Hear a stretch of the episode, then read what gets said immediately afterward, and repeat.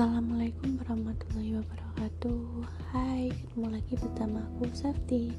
Kali ini aku akan bahas tentang asuhan keperawatan berbasis budaya. Nah, langsung aja kita ke pembahasan materinya. Budaya dan perawatan terkait erat dengan hasil kesehatan mereka, atau sebut dikatakan oleh Wainager. Laynaker menyadari bahwa perawat akan memiliki waktu yang sulit untuk melayani orang-orang ini, kecuali jika dipersiapkan tentang budaya dan kebutuhan perawatan mereka. Laynaker juga menyadari bahwa perawat harus siap untuk menemani dan membantu budaya menerima perawatan yang sesuai dengan kebutuhan mereka.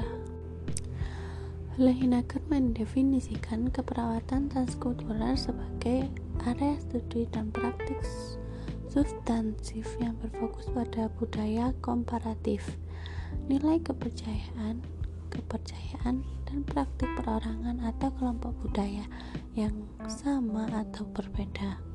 Tujuannya memberikan budaya yang spesifik dan praktik keperawatan universal dalam mempromosikan kesehatan atau kesejahteraan dan untuk membantu orang menghadapi kondisi mereka penyakit atau penyakit yang tidak menguntungkan.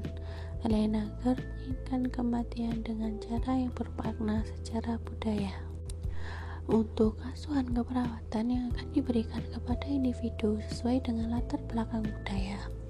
Strategi yang digunakan dalam pemberian asuhan keperawatan menurut Laynaker 1991 antara lain dengan cara 1. Memperhatikan budaya. Mempertahankan budaya dilakukan apabila budaya yang dianut individu tidak bertentangan dengan kesehatan.